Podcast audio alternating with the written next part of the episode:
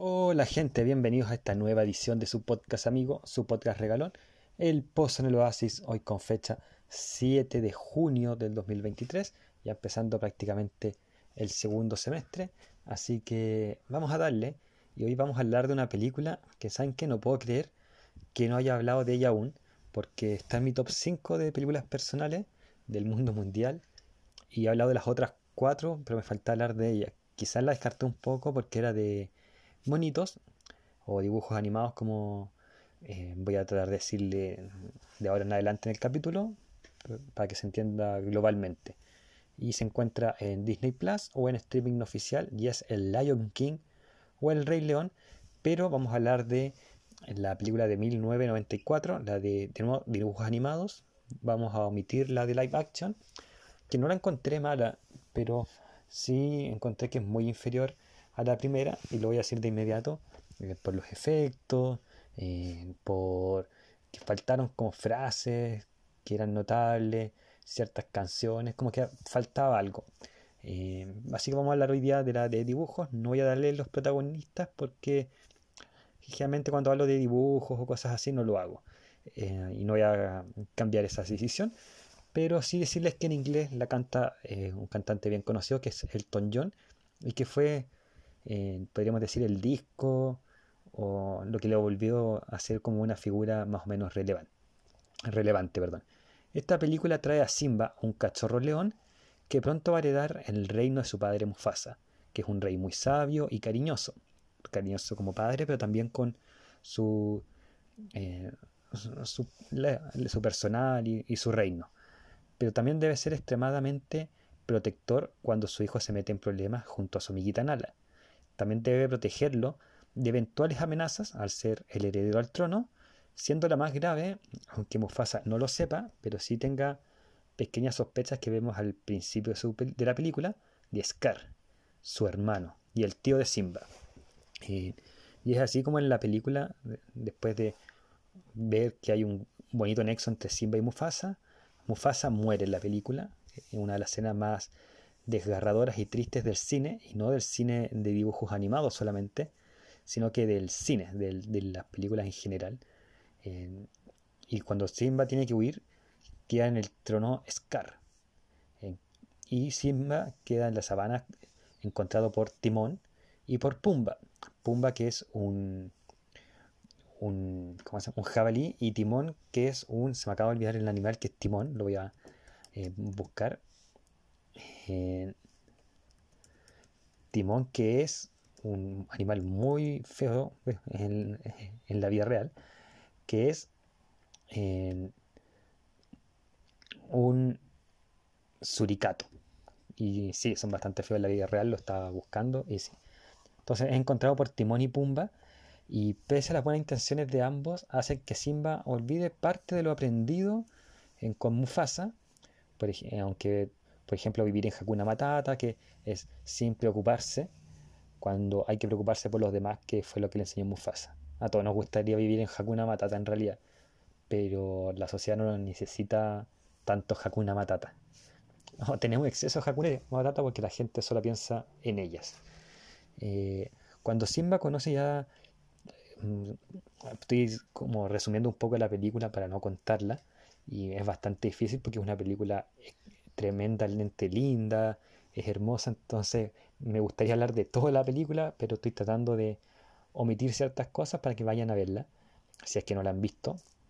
Entonces, cuando ya Simba está todo imbuido en esto del Hakuna Matata y de vivir relajado, conoce realmente su rol en el círculo de la vida cuando se reencuentra con Nala y con Rafiki, eh, que es como estos monos con poto colorado, no voy a buscarlos para no hacer tanto tiempo acá en la, película. Un mandril, ya me acabo de acordar, que es como un sacerdote hiper sabio. Eh, entonces ahí Simba va a tener que tomar una decisión. Seguir viviendo en el relajo que el Hakuna Matata propone o derrocar al malvado Scar y asumir su rol como el rey. Ne, ne, ne. Eh, en realidad qué decide. Y eso es a grandes rasgos El Rey León como sinopsis. Es una película que yo en lo personal amo mucho. Está en mi top 4 o no, top 3 de películas, top 3 o 4, siempre como que lo voy olvidando, pero está en mi top, en mi top 5. no es, no es como una película de humanos, sino que es de dibujo, entonces generalmente uno como omita hablar de los dibujos, pero voy a tratar de hablar más de dibujos más seguido porque hay películas realmente hermosas y creo que solamente de dibujo he hablado de Zorro y Sabueso. Eh, creo que dije una vez que tenía que hacer una lista de películas de las que he hablado y creo que es necesario que lo haga y también hablar más de películas de, monitos o de dibujos. De series he hablado bastante, pero me falta, estoy al debe en, las películas. Eh, el drama de Simba tras la muerte de Mufasa es exquisito. Mufasa como personaje aconsejando a Simba y siendo un papá bacán es increíble. La estética de la película, los colores, cómo está hecha en 2D a mano, eh, es genial. La música tanto en inglés como en español es especial.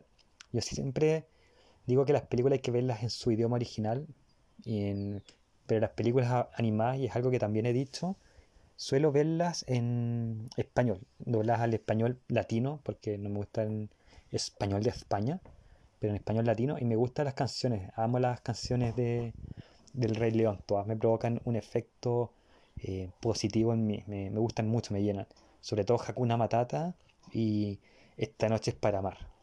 Es una canción que cuando tenga por la novia se la voy a dedicar, y yo creo que se la voy a proponer que sea nuestra canción de, pareja. Me, gusta mucho, es muy bonita la canción, pero ahí ya no estamos desviando eh, de tema. Además hay frases geniales, me gusta mucho una frase que es, oh sí, el pasado puede doler, pero así como yo lo veo, puedes aprender de él o huir de él, que es la que dice Rafiki en, algún momento a, Simba para convencerlo a tomar el papel del rey ¿Y qué es lo que más odio de la película live action? Porque omiten esa frase que siento que es una frase especial para la película. Otra cosa que me gusta del live action, y aprovecho de decirlo, es que todos los personajes, incluso Timón y Pumba, son muy serios. Timón y Pumba sí son como un alivio cómico, pero siguen viéndose muy serios en todo. Tienen como la, eh, su posición de Hakuna Matata es como más seria, más introvertida. Y me carga lo que hicieron con Rafiki, que pese a ser un sacerdote y ser como el líder espiritual de, la selva, era a la vez el, el personaje que, era carismático, era como el sacerdote buena onda. Eh, y la película eh, live action es muy, muy lejano. Así que eso, El Rey León es una película, de nuevo, que amo mucho, que quiero mucho por la estética, por las músicas, por frases, por los personajes en sí. Eh, que son alegres, que son tristes cuando tienen que ser tristes. Eso también me gusta mucho. El malo es malo, pero tiene un motivo y uno puede complementar con él porque dice, yo no sería tan malo si no hubiese sido tan aislado, o si, si me hubiese premiado por el cerebro más que por el físico, etc. Entonces, bueno, también como que lo ve como es 100% malo, pero tiene como un 0,01% de bueno y entretenido sobre la, la, de monitos que no recoge tanto la live action. Eh, así que creo que por eso, por mucho más, eh, tienen que ver el Rey León y ponerlo al igual que yo en su top. Eh, a propósito, no lo he mencionado, pero es muy importante. El Rey León 1, porque hay un Rey León 2 que voy a hablar la próxima semana, pero el Rey León 1 está inspirado en una novela de Hamlet, perdón, de Shakespeare, que es Hamlet.